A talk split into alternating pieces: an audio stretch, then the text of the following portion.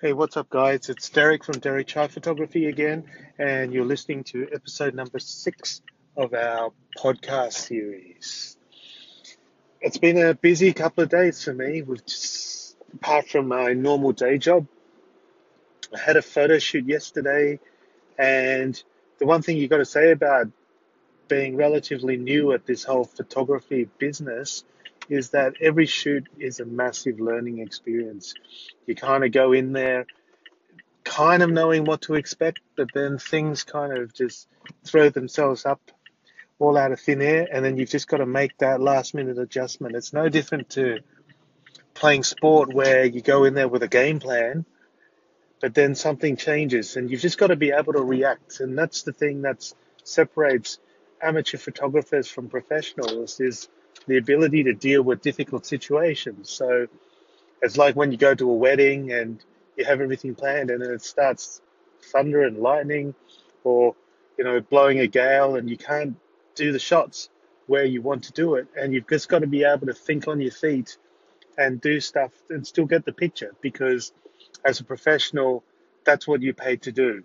And you're not, it's, it's not going to be an excuse that you can't just because you know the weather was bad or your your equipment broke down or you know you got kicked out of this place by the park ranger. None of this stuff matters when you're being hired to to do a photographic shoot. So it's a matter of getting practice and getting experience and being confident about what you're doing. And I think we're steadily getting there. I mean, you still get that nerves before you start a shoot, and that's normal. I think if you're in a position where you're so blasé that you don't actually care and you don't actually worry about getting a good result for your client, then the chances are you're not going to put 100% effort in and you're going through the motions and ultimately you're going to get found out. People are going to know that they can get better better money, better value elsewhere and they'll stop coming to you as a client. So every day, every time you go out and shoot, is an opportunity to improve your craft and to prove yourself not only to your clients but also to yourself that you're able to continually do better. And that's one of the reasons why I love taking this step up and working on a professional basis rather than an amateur because it does force you to do stuff that you're not comfortable doing. In normal times, you know, if you're out shooting, and the weather's bad.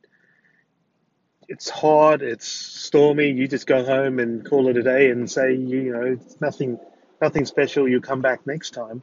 But when you're paid to do a job, there is no next time. You just got to get it done, and it doesn't matter if you're if you're boiling, if you're soaking wet, whatever. You just got to get it done. And I thought today would be a good chance to start a little mini series of podcasts, just to go through how I prepare and how I go through with a job.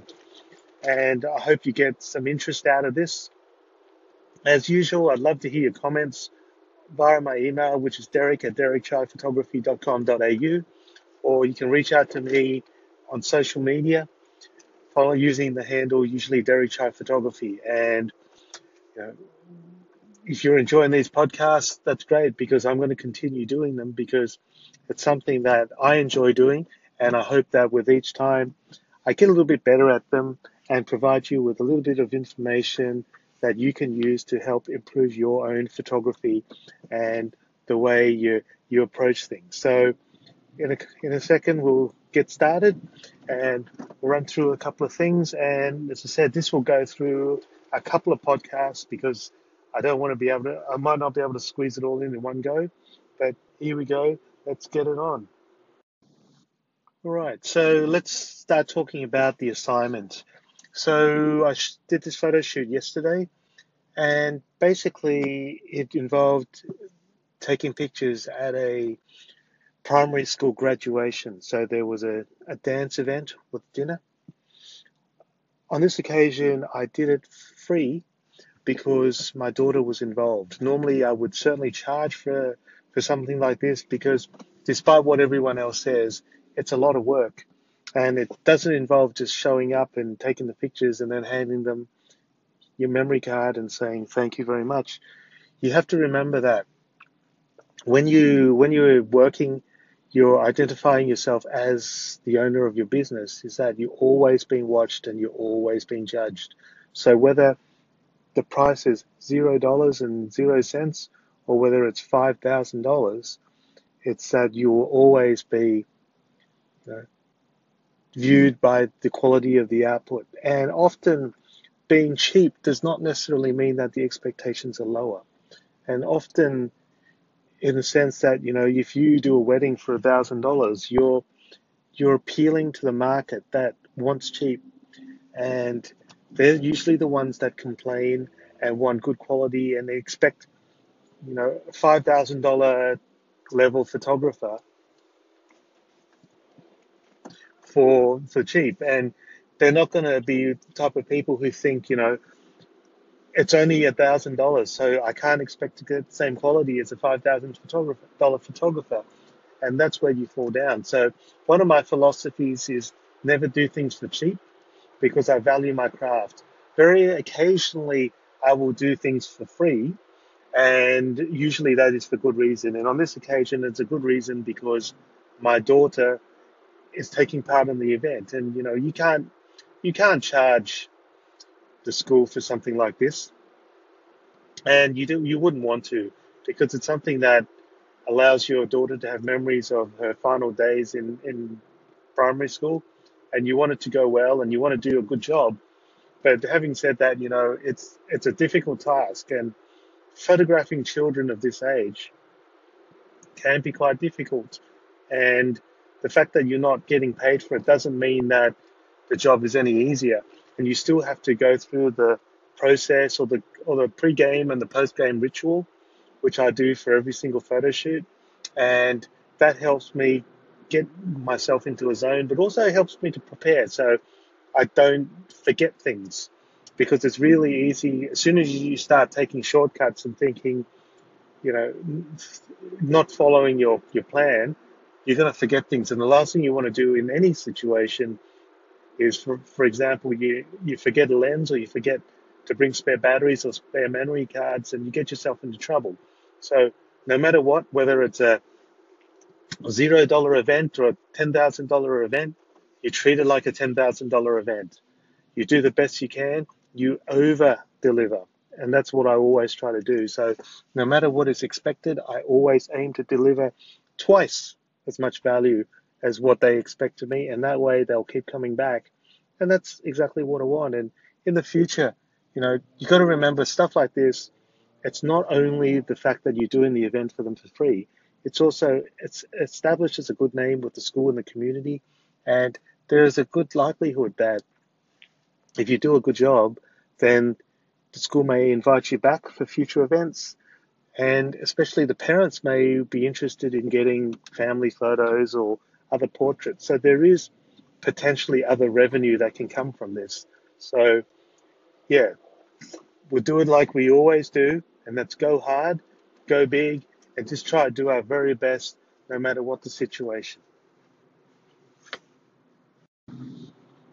And once you land the job, you've obviously try and get as much details as you can, but often with large organizations who are not familiar with photographic events is they often don't know really what it is that they want. And in a lot of ways, they're, they're relying on you, being the professional, to make the appropriate suggestions. And make you know just steer them in the right direction and explain to them why certain things may or may not work and part of that that forms a critical part of your preparation. So you've got to make them appreciate the fact that whilst you are a professional photographer you are not a miracle worker. So you can't do things that are unrealistic and unreasonable. You can't expect to you know take 200 portraits in 15 minutes because it's just not realistic. And the people and your client just has to appreciate that fact, and you have to educate them on what is what is reasonable and what is the amount appropriate amount of time to set aside for certain things. And that's really important, especially for things like weddings, where the bride and groom aren't photographers. They don't know that you, you know those dramatic portraits of the bride at the beach with the sunset in the background, they're not achievable if you've only got three seconds and it's midday. They don't know that. So it's your job to educate your clients. And once you've done that, you've just got to do your preparation. So the week leading up to any shoot, I'd like to, you know, just just go and have a surf around the internet, looking at a few few inspiring pictures because that gives you a few ideas. You're not copying them, but it does give you some inspiration and new new thoughts of how you can make your particular photo shoot better than it could be possibly, and that could be involved with looking at other pictures from social media. You can look at YouTube videos. You can look at magazines. Anything that just gets your juices flowing and gets you, as I said, just into a into like a nice routine. I'd like to make sure that I have everything ready for, on the day. So you want to make sure that everything is charged. Remember, it does take time to charge your batteries, and if you've got eight uncharged batteries the morning before you shoot, the chances of you getting them all charged in that time is nil. So you've got to prepare. So depending on the complexity of shoot and how long I expect to be there and how many bat- batteries I expect to chew through, I often start charging the batteries a couple of days before. I'm a little bit paranoid about batteries draining, even though lithium bat- batteries are not supposed to drain. I don't like to charge my batteries a week or two in advance um, because of the fear that by the time you use them, maybe the battery's drained and they're useless. The other things I do is, of course, check all your equipment, make sure everything works. So fire the flash off, fire your strobe off, make sure that the cameras are clean, so the sensor is clean, the lenses are clean, make sure that everything's working. And one of the important things too is Make sure your memory cards are formatted. I always like to start off with a freshly formatted memory card and to make sure that all your settings in the camera are appropriate. The last thing you want to do is to have shot half a wedding and then realize that last time you used this camera, you had the ISO set at nine, 800 or 1000, and you've just done a whole heap of outdoor photos with your 85 1.4 lens with an ISO of 1000. And you've just completely made a mess of it. So always make sure your settings are right. If you're using more than one camera, it's always important to synchronize the clocks. So it makes it easier to to sort out in, in post so that you've got a kind of a timeline. You don't want times all over the place. So it feels like one with one camera the reception is happening before the ceremony, for example. So having your your times is synchronized. And if you've got a second shooter, you should also synchronize your stuff with their cameras so that when you go through their pictures, the scenario is the same. And that's really important as well, just to make your post processing workflow good. And uh, I've just got a few more words to go. I'm just going to take a short break because I'm kind of stuck in a bit of heavy traffic at the moment. And then we'll just finish up in the next and talk a few more minutes about prep. Okay, so the final part of this initial uh, segment on getting yourself sorted out for a photo shoot is when you're prepping, one of the things that's really important is you don't want to, it's like when you buy a new pair of shoes, you don't want to buy a new pair of shoes the day before your trek to the Himalayas because you're going to get blisters in your feet. And likewise, you don't want to get a new piece of unfamiliar camera gear without testing it before using it for an important shoot. Last thing you want is to spend your time fiddling around with technicals. So one of the things that professionals are is that they're very familiar with their gear and they spend more time observing, taking the pictures rather than fiddling with buttons and controls.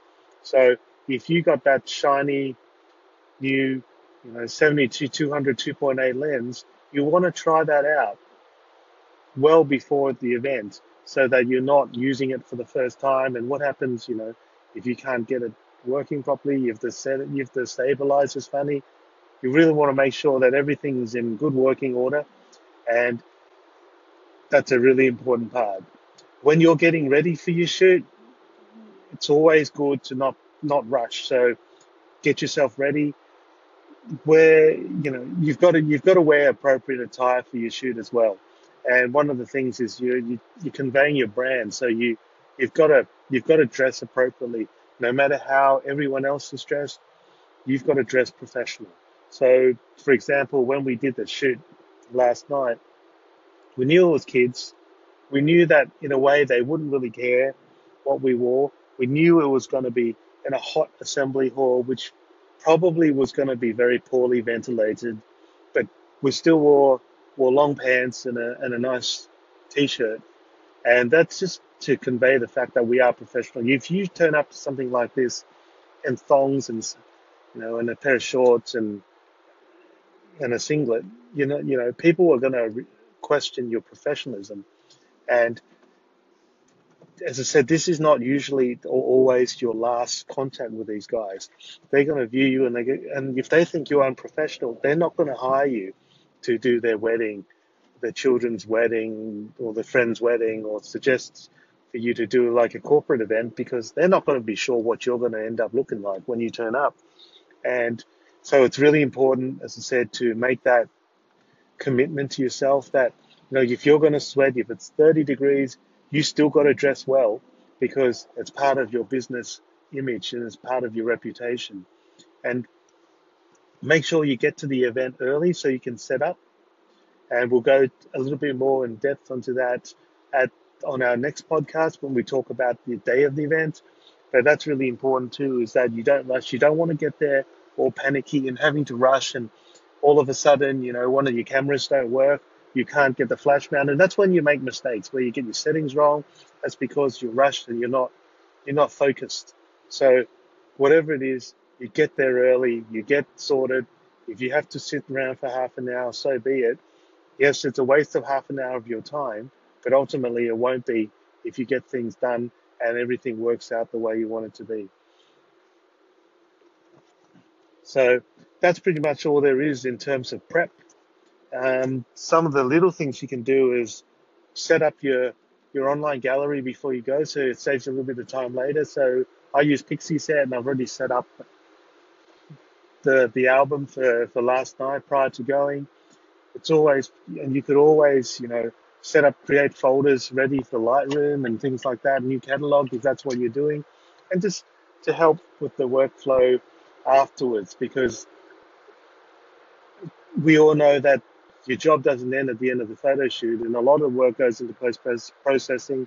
And the quicker and easier you can streamline these things, know, the better it is. So that's it for our podcast regarding how to prep for a photo shoot.